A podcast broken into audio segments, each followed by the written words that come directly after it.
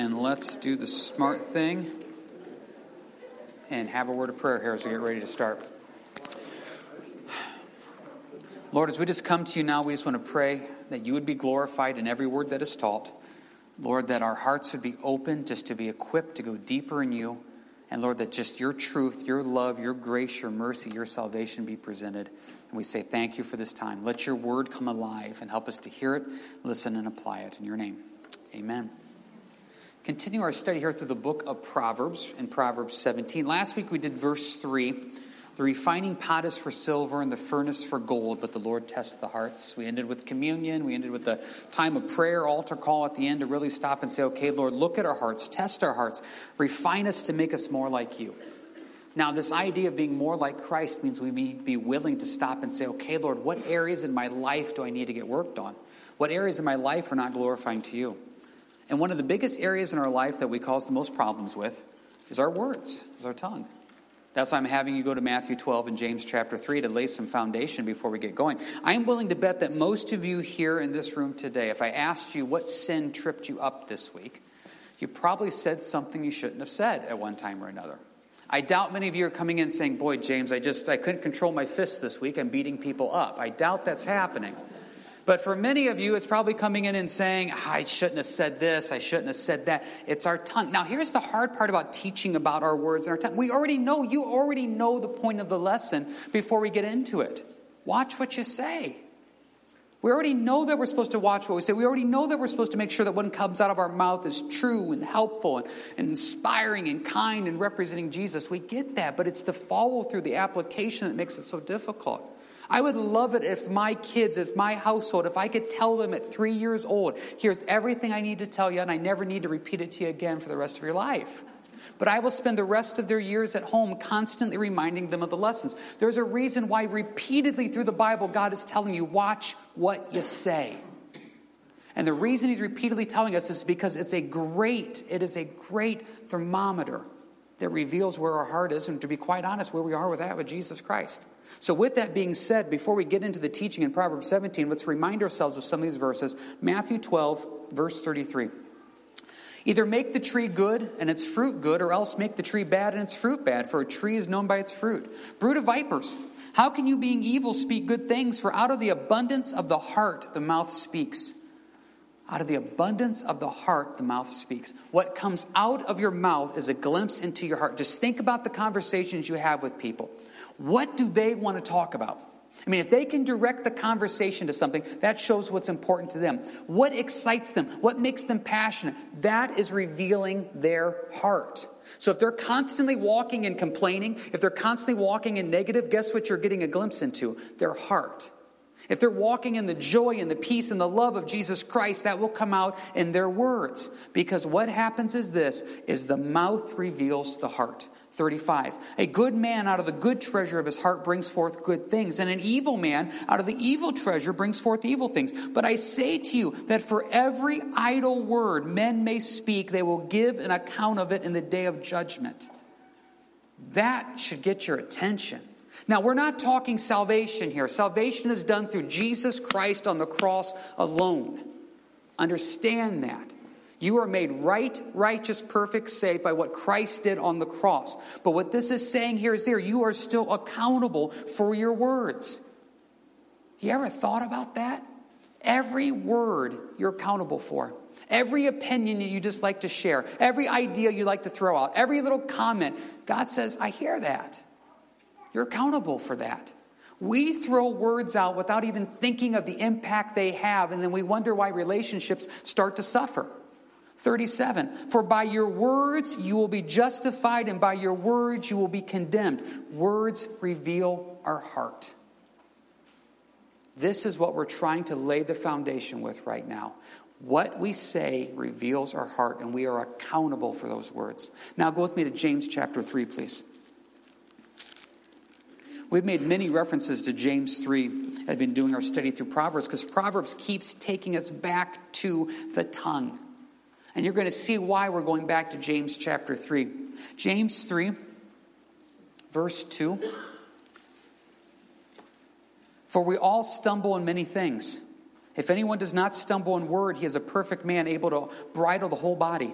Wow, if you can control your tongue, your words, you're a perfect man. Doesn't mean perfect as in sinless, it means complete.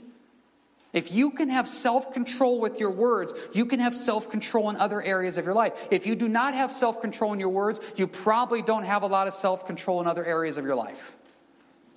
That's what it's trying to say here. So, the way you take a look at a man or a woman in the Lord and the way you find out whether they're mature in Christ is you listen to their words. Their words reveal their maturity in the Lord. Verse 3 Indeed, we put bits in horses' mouths that they may obey us, and we turn their whole body. Look also at ships, although they are so large and are driven by fierce winds, they are turned by a very small rudder wherever the pilot desires. Even so, the tongue is a little member and boasts great things. See how great a forest a little fire kindles. Do you realize how much destruction you can do with one match? One match can destroy acres. One match can destroy buildings. It's amazing the power of one word. One word. It is so vitally important, folks. Before you say it, you pray it. Before you say anything, you pray over everything. I got a little phrase I like to use. I call it prayed over ideas. I am willing to listen to any idea you have as long as you've prayed over and taken to the Lord first. If you got an idea that you're just throwing out there and you haven't confirmed it in God's word, you haven't taken it to the creator of the universe to think if it's a good idea, why are you sharing it with me? Pray over it first, take it to the Lord, and then say, I feel the Lord is leading me to say this and to talk about it and to do it. But we live in a society today where we just throw out words and comments and opinions so quickly. And then we wonder why these little fires cause so much destruction. Because we're not being accountable for our words. We're letting idle words lead us. Take a look at six. And the tongue is a fire, a world of iniquity. The tongue is so set among our members that it defiles the whole body and sets on fire the course of nature. It is set on fire by hell. Have you ever met somebody that when they speak, it is hellfire coming out of their mouth? I have met those people. Every word is just destructive. Every comment is tearing people down. They are people you don't want to be around. They are difficult people. If they can't control their tongue, how are they supposed to be representing Jesus Christ in every interaction we have? Verse 7 For every kind of beast and bird, of reptile and creature of the sea is tamed and has been tamed by mankind. But no man can tame the tongue. It is an unruly evil full of deadly poison. With it we bless our God and Father, and with it we curse men who have been made in the likeness of God. Out of the same mouth proceed blessing and cursing, my brethren. These things ought not to be so. Does a spring send forth fresh water and bitter from the same opening? Can a fig tree, my brethren, bear olives or a grapevine bear figs? Thus, no spring yields both salt water and fresh. We have laid the foundation of the importance of our words. Let's now go take practical application here out of Proverbs 17. Can you go with me to Proverbs 17? Let's really go into this message and really listen to these scriptures and say, okay, Lord, my words, my words that represent you. I want to make sure they're for your glory in all that I say and do. Proverbs 17, verse 4. An evildoer gives heed to false lips, a liar listens eagerly to a spiteful tongue. Okay, false lips, deceitful lips. Some of your translations say gossip. Deceitful lips, gossip here. What a danger that is. I read a great quote this week by James Montgomery Boice It says this I think more damage has been done to the church and its work by gossip, criticism, and slander than by any other single sin. So I say, don't do it. Bite your tongue before you criticize another Christian. There's a lot of truth to that. It's amazing as a pastor when I see the things that cause harm and hurt in the body of Christ. It almost always goes back to words. Somebody said something about somebody else or a situation, and you see that destructive tongue. You see that spiteful tongue. You see the damage of it. And that's exactly what it's talking about there in verse 4. Be careful of that. Be careful of giving heed to false lips and gossip. Be careful of having that destructive, spiteful tongue. The words are powerful. And with those words, we destroy relationships, we destroy our witness, we can destroy a lot of things. We've used this example out here many times before. You remember the little kindergarten saying, Sticks and stones may break my bones, but words will never hurt me. That's a bunch of baloney. Words hurt. If somebody accidentally comes up and breaks one of my bones, I can forgive you and say, hey, sign the cast, right? If somebody comes up and says something, it's amazing how Satan can put that on replay in my mind for the rest of my life. Words that were said in anger and frustration and maybe emotion keep being repeated again and again and again. We are so quick to criticize. We're so quick to discourage instead of encourage. We need to make sure that we watch our words with that. And this idea of a spiteful, destructive tongue, the damage that it causes. I read a great devotional about this by Francis Chan. He was talking about the idea of the temple. And he was talking about the idea of how the Bible says we're all stones that are put together to form one building, the body of Christ. This is why it's so vitally important for us to be part of the body of Christ. God says individual stones, no, no, no. You're a stone put with other stones. We're sheep. We're called to be together as one. That's why the enemy always wants to separate us. He can pick us off one by one. But the problem is we come together as this body of Christ and we're a temple. 1 Corinthians 3:16 it says this, "Do you not know that you are God's temple and that God's spirit dwells in you? If anyone destroys God's temple, God will destroy him. For God's temple is holy and you are that temple." And then he does this. He goes he says, "Do you remember back in 2 Chronicles 7? 2 Chronicles 7 is the dedication of the temple. It says the fire came down and God's glory filled the temple. I'm in a season right now where I've been studying a lot about the Old Testament sacrifices and temple, and the temple was an amazing, beautiful building.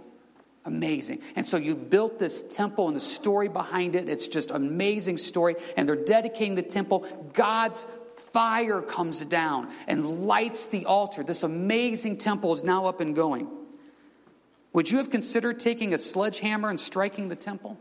Of course not. Actually, the temple had armed security. If you tried to get into places with the temple where you weren't allowed to go, you would have been put to death. He then says this Of course not. Then why are we so quick to gossip, slander, and divide the church? If we are the temple, the body of Christ, why do we take a sledgehammer to each other? Why is God so harsh about this? It says. Every time you speak evil about a member of the church, it's like taking a sledgehammer to the temple. Are you sure you want to keep doing that? And then he brings up this great point. We live in a culture today where we are used to evaluating and giving our opinion on everything. Whether it's the pizza we ate, the other drivers on the road, the movie we saw, the friend's picture on social media, everything is set up for us to able to critique, compare, and criticize. So in the church, Rather than marveling at the incredible mystery that we are part of God's body, we critique the music, the programs, the sermon, anything else we can think of. We point out the flaws in the sermon with the same conviction as we critique a movie star's acting or our favorite team's recent loss. Could it be that we're taking a sledgehammer to the temple in doing so? That's the society we live in. Everybody has an opinion, and we're going to share that opinion all the time without praying over it, seeking the Lord, and stopping and saying, God, is this glorifying you? Is this really, Lord, what you want me to be doing? Because verse 4 Am I just giving heed to false lips, gossip, deceitful lips? Am I having a spiteful tongue, a destructive tongue? Lord, am I doing what's right in my words? Because my words are revealing my heart. And if I run into that person that's constantly complaining and negative, I'm getting a glimpse right into their heart. Take a look at verse 20, same chapter. He who has a deceitful heart finds no good he who has a perverse tongue falls into evil. He who has a deceitful heart, that's an interesting word. It means a lying heart, it literally means a turning heart. A turning tongue, I should say. This idea of the tongue just keeps turning. It's just always saying something. It just always is. They have an opinion about the weather, about sports, about politics, about the church, about everything, and they're willing to share it. And the tongue just keeps turning again, again, and again. Please remember what it says in James 1 be swift to listen, slow to speak, slow to wrath. Boy, swift to listen, slow to speak, slow to wrath. We have, some of us have a tongue that just keeps turning and just keeps saying things. And that perverse tongue, that turning tongue, will fall into evil. It's going to get you into trouble. What are we supposed to do then? Jump back to 14, the same chapter. The beginning of strife is like releasing water. Therefore, stop contention before a quarrel starts. The beginning of strife is like releasing water. Therefore, stop contention before a quarrel starts. Every one of you here wishes you could go back in time one time and take back words that you said to somebody. Now, you work with people, you live with people, you're married to people, you go to church to people that rub you the wrong way. And what happens is this you feel the tension, you feel the strife building. You've been around this world long enough to know you're talking to someone and you can feel it getting more tense. You can feel it building up. What do you do? Well, you could just walk away, leave the conversation. That works.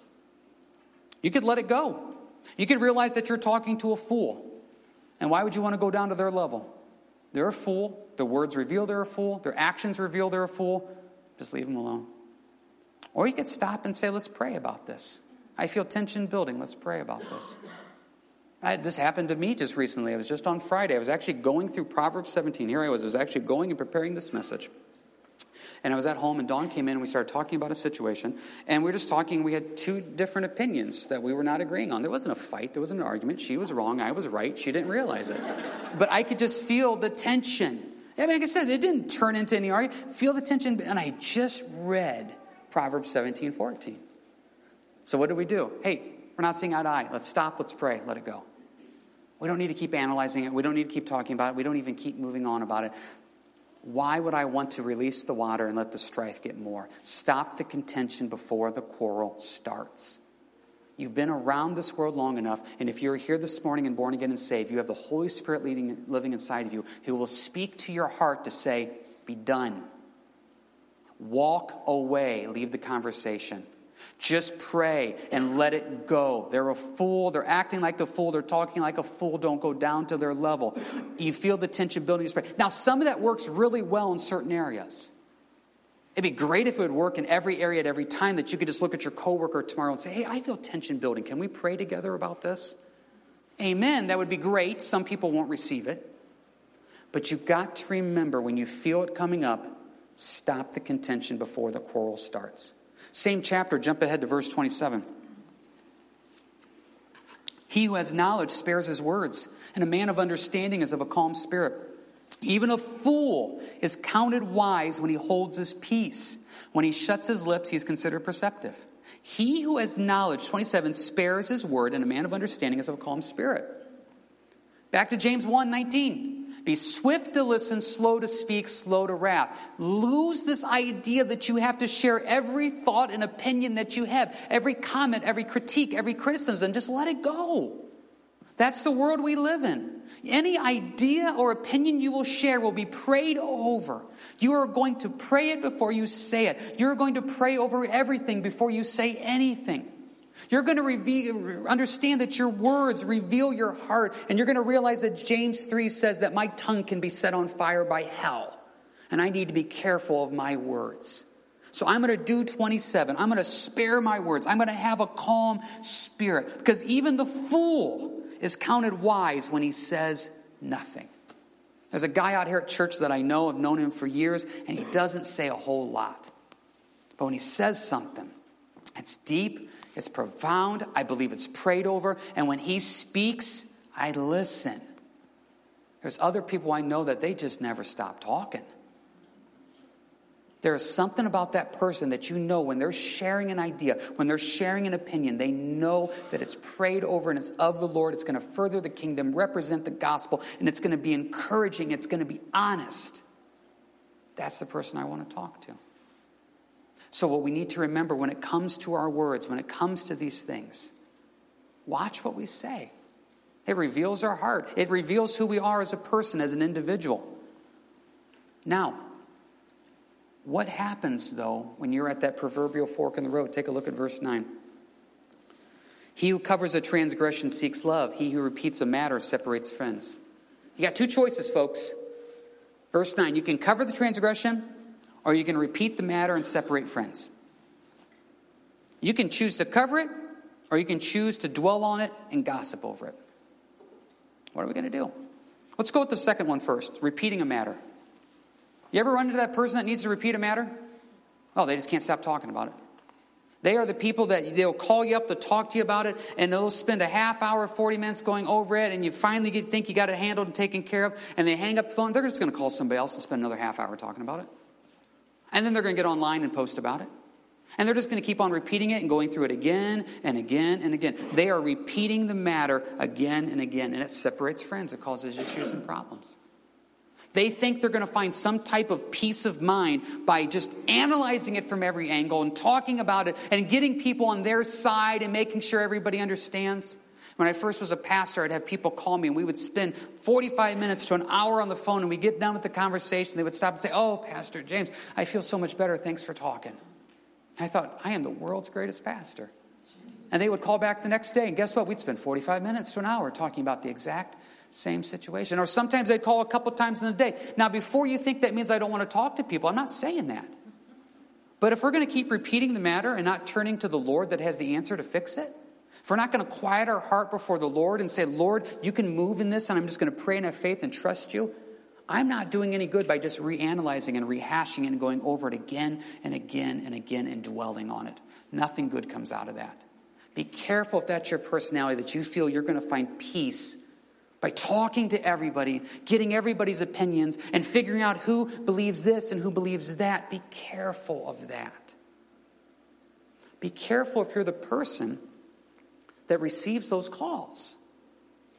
See, I've had people come up to me over the years and they say things like this I don't know why everybody calls me with their problems. Everybody always contacts me and they always want to talk about it. And I think the reason they always contact you is because you're willing to talk about it.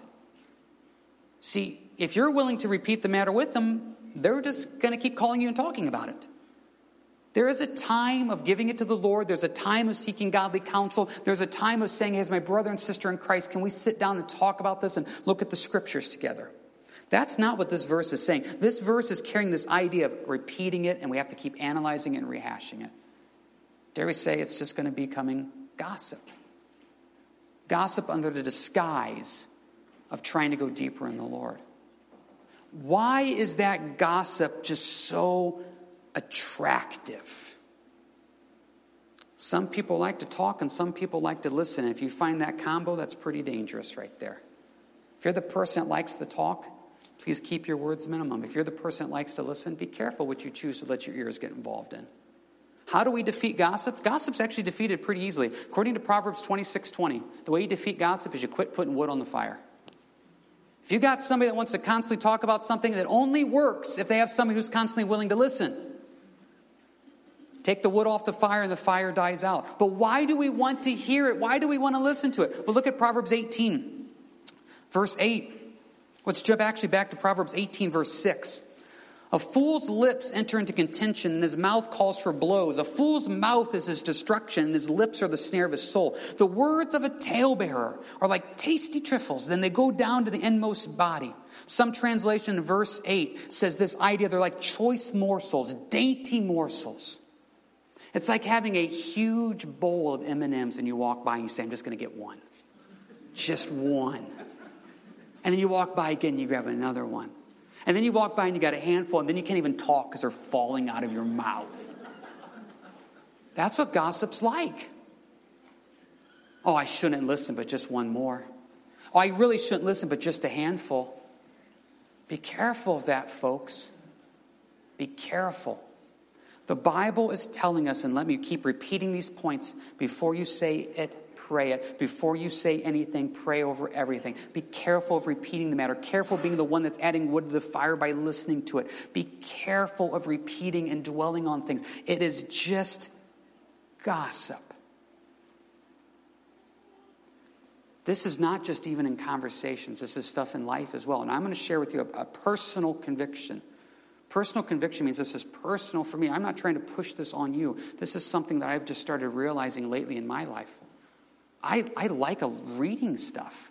I like reading about sports. I like reading about different Christian ministries. I like reading about this type of stuff. And it really started hitting me later in my walk with life. How many articles I read are really just news disguised? I should say it's really gossip disguised as news. Let me just give you some examples of what I've just realized in my life. I'm reading about a team that I like, and we're reading about what's going on in the locker room, and I hear things like this in the article. Unnamed sources say this. It's like, ooh, unnamed sources. Tell me about the people I've never met that are saying things about people I've never met. That's gossip. That's got Oh, politics. There's people in the White House saying, Ooh, tell me about these people that don't even want to give their name and stand up and speak. So they're just going to say this. Guys, that's gossip. We've got to be careful. And the reason we read those articles and the reason we click through them and we scroll through them is because it is the choice morsels. It's the dainty morsel. It is the bowl of M&Ms. It's just, oh, I'm going to read another one. And this is what the backup quarterback supposedly believes about the quarterback. That is so junior high-ish. And we stop and we say things like this. In my mind, I'm thinking, well, these are men playing a game, getting paid millions of dollars, and it doesn't matter what. No, these are men that have a wife and kids, and we're speaking ill of them and negatively about them. I'm gossiping about them. And I'm giving credence to it by reading articles and unnamed sources and people here and there. I just got to let it go. And it's about anything in life. Why am I reading it? Is it encouraging? Is it edifying? Is it furthering the gospel? No, I'm just going to let it go. What should I be doing? Look at the second part here, verse 9. He who covers a transgression seeks love. We've covered the repeating a matter. Well, how about covering a transgression? Covering it. This is a repeated theme in the Bible.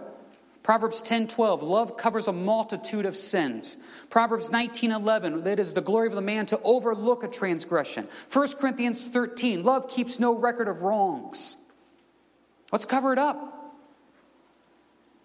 Go with me now, if you will, please, to Genesis 9. Here's the problem about covering a transgression. It sounds like we're watering it down. We need to speak truth. We need to get out there and represent truth. And by covering a transgression, hold on a second here. Covering a transgression is not compromising truth. Covering a transgression means I know they're a sinner, I see that they're a sinner, I understand they're a sinner, and the best thing I can do is pray for them and go to them as an individual and love them and speak truth to them. I don't need to talk to everybody else about it. I got an issue that's an issue with them, I'm going to go to them. Covering a transgression is not compromising truth. Please remember about the woman caught in adultery in John chapter 8. She was wrong. According to the law, she should have been put to death. What did Jesus do? Covered the transgression. Go and sin no more. Let's look at a great example here in Genesis 9 of covering a transgression versus repeating a matter. Genesis 9, verse 18. Now, the sons of Noah who went out of the ark were Shem, Ham, and Japheth, and Ham was the father of Canaan. Now, these were the sons of Noah, and from these the whole earth was populated. So, we're after the flood here. They've been on the boat for a year. It's time to get off, and there's just eight people now. Noah, his wife, Shem, Ham, and Japheth, and their wives, eight people restarting the earth repopulating the earth after this time of being in the ark and the flood. So, what does Noah decide to do? Verse 20 And Noah began to be a farmer. He planted a vineyard. Then he drank the wine and was drunk and become uncovered in his tent. Don't hear about that a lot in Sunday school. Kids, let's learn about Noah. Oh, the guy on the flood. No, the drunk that was naked. That Noah. That's the one I want to talk about. Now, I've heard a lot of people teach on this, and a lot of people try to defend Noah. They say things like, you know, after the flood, maybe the things were changed a little bit, you know, when it comes to the way things grown and the atmosphere, etc. And so Noah thought he was making himself a glass of grape juice, didn't fully understand fermentation. He drinks the grape juice and says, this tastes a little different. Or Noah got off the boat and said, I haven't had a drink in a year and I really want some. I don't know. I don't know. I just know that the Bible says he planted a vineyard, drank the wine, got drunk, and was naked. That's all I know. Verse 22 And Ham, the father of Canaan, saw the nakedness of his father and told his two brothers outside. 22. Ham repeated. Remember Proverbs 17 9. Ham chose to repeat. Verse 23. But Shem and Japheth took a garment laid it on both their shoulders, went backward and covered the nakedness of their father. Their faces were turned away, and they did not see their father's nakedness. Shem and Japheth covered. That's Proverbs 17 right there, guys. Ham repeated, Shem and Japheth covered. Verse 24 Noah awoke from his wine and knew what his younger son had done to him. Then he said, Cursed be Canaan, a servant of servants, and he shall be to his brethren. And he said, Blessed be the Lord, the God of Shem, and may Canaan be a servant. And may God enlarge Japheth, and may he dwell in the tents of Shem. And may Canaan be a servant. Very simple, guys. I want to be blessed. And I don't mean blessed in some prosperity, gospel, health, wealth, and happiness. I want to be blessed in the Lord. And I can tell by looking at this verse, I'm blessed in the Lord when I cover a transgression like Proverbs 17 9 says. If I choose to repeat the matter, I'm like Ham, I'm not going to be blessed. This is not compromising sin. This is not pretending that sin doesn't exist. It's dealing with it biblically and appropriately. It's not talking to everybody else and getting everybody else's opinion and getting joy and happiness from saying, oh, this person agrees with me. They agree that this person is wrong. And I feel so much better now because people agree with me. Or I just need to go talk to other people and say things like this Am, am I seeing it wrong?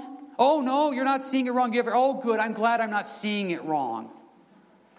Now, can we pray for 30 seconds to make it look like we're Christians? Guys, we got to be careful about this stuff. Jon Courson says this about this story the idea of covering. Because even though I know someone may be forgiven, and even though I know sin is common to everyone, looking at someone else's sin or listening to reports of someone else's iniquity taints the way I view him in the future. You see, if you come home from work upset with your boss and you start complaining and exposing his mistakes and weaknesses to your wife, although you end up feeling much better, your wife stores that information away. And the next time she sees your boss, there are daggers in her eyes. And you wonder why she no longer wants to go to the company picnic. So, too, if I listen to the reports of the sin or iniquity of another, it will taint the way I view that person. Malicious exposure is damaging, destructive, and divisive. When we do marriage counseling, one of the counsels we give couples is this don't talk about your spouse to other people. Wives, don't go to your mom and complain about how bad your husband is. Because when that marriage gets healed and restored and hopefully figured out in the Lord, your mom's not going to forget those things, and she will always have a tainted view of what he has said and done. We got to be careful about this type of stuff. We need to do what Proverbs 17 9 says. Let's cover the transgression in love. Love covers a multitude of sins. Overlook the transgression. Love keeps no record of wrongs. And instead of repeating the matter, separating friends. Once again, does this mean you let everything go? No. Come on, guys, you, you know the other verses. You know the verses in Proverbs 26 that we reference a lot. Proverbs 26 tells us if you run into a fool, don't talk to him, stay away. But the next verse says if you run into a fool, sometimes you need to talk to him. You let the, you let the Lord lead. But I'm telling you, a lot of times the Lord is saying, just pray it instead of say it. Pray over everything before you say anything. Be careful of expressing those critiques, those comments, those opinions that are so just regularly thrown out there. And say, Lord, I want to represent Christ in all that we say and all that we do. Because here's the deal I want my heart to be right in the Lord. And the way I view others and the way I speak about others reveals my heart in Christ. One last verse about this before I close up. Take a look at verse 5 of Proverbs 17. He who mocks the poor reproaches his maker. He who is glad at calamity will not go unpunished. Some other translations say, He rejoices at the misfortune of others, he who gloats over disaster. Is that you? Is that me? Do I rejoice at the misfortune of others? Do I gloat over disaster? Do I do exactly what it says in verse 5? I'm glad at calamity. Sometimes we do, don't we? I've heard people say awful things over the years where they have somebody they're having struggle with and they wish that person to hell.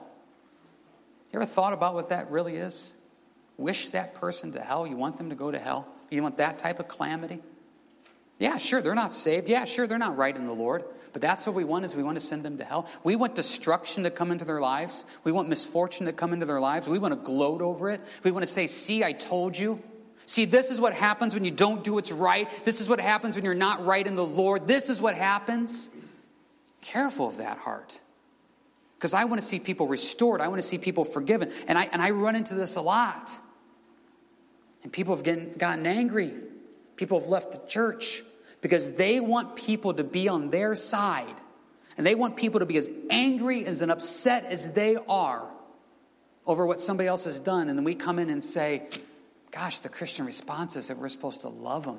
Christian response is supposed to pray for restoration and forgiveness. The Christian response is supposed to have grace. Oh, you're just taking their side. No, we're not. What they did was wrong. We've told them they're wrong. We told them they're in sin. But we also want to see them restored. They don't want to hear that. They're looking for people to get on their team that will gloat over disaster and rejoice at the misfortune of others. And they want people to be as angry as they are. What really is happening is their heart is being revealed. And we can't go that route. We can't. I can't be glad at calamity because I don't want people to be glad at my calamity. I stand up here every Sunday, every Wednesday, and I teach. And I know that everybody has an opinion on what I say. I know that everybody critiques, comments. They do. I get that. I'm used to that by now. And I know that I've heard over the years, people have told me, in moments of anger and frustration and emotion, people have said some really awful, horrible things. And I can remember people telling me that they wait and they hope that when my boys get older that they fall away. Because that way I can know. Because I think I have it all figured out. Nah, I don't have it all figured out. And if my boys go through a season of rebellion, I sure hope you fast and pray for them because I fasted and prayed for your kids. If my marriage goes through a rocky time, I sure hope you love me because I've tried to love you guys. I don't rejoice over calamity. My flesh wants to. I'm not going to sit up here and lie. My flesh at moments and my flesh at times has wanted judgment to come. My flesh at moments and times has wanted people to learn. And I've been times where I've said, oh, good. Let them suffer. Let them go through wrong. And it's like, no, I can't do that. That's not the nature of Jesus. And I'm going to share with you another personal conviction. Take it or leave it. This is personal conviction. I've changed over this over the years. I'm a fan of sports. I enjoy watching sports and teams. And I've been like many people that when I'm watching a game, you get a vested interest in a team. I've reached the point right now where I watch a last second field goal on who to win the game. I struggle with that. I can't root against that guy to miss it anymore. I can't. You may say, oh, that's nothing. I don't want calamity on anybody. And that was something somebody told me years ago. I was sitting in their kitchen one time. We were talking about a basketball game, and a guy missed some free throws at the end. And since he missed the free throws, the other team won. I was going for the other team. I was happy they won. And this guy actually quoted that verse. He said, Yeah, I, I can't root against people to miss free throws and field goals just so a team wins. That really hit me.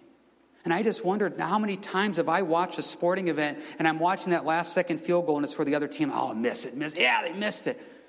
Man, why? Because it matters in eternity. Because Jesus is rooting for that team. And because the only thing that matters is winning. No, it doesn't.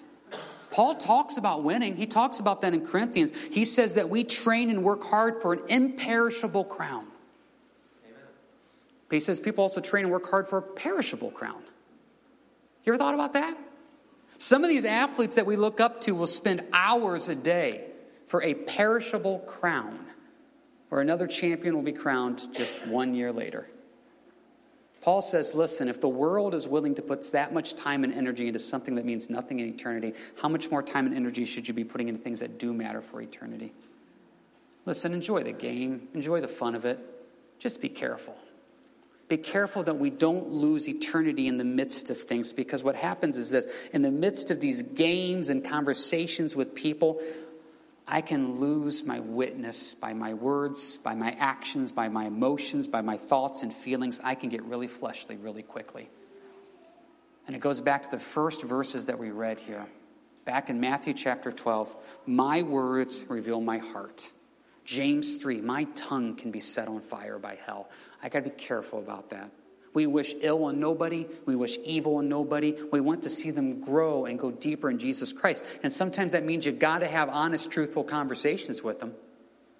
But before I say it, I need to pray it. Before I say anything, I need to pray about everything. I don't need to repeat the matter to a bunch of people. I need to go to that person and say, hey, I love you. I'm concerned about you. Here it is. And I love you enough to speak truth. Let our words be glorifying to God in all that we say and all that we do, and realize our words are really revealing our heart and revealing our walk and our relationship with Jesus Christ. Worship team, if you come forward here for the final song.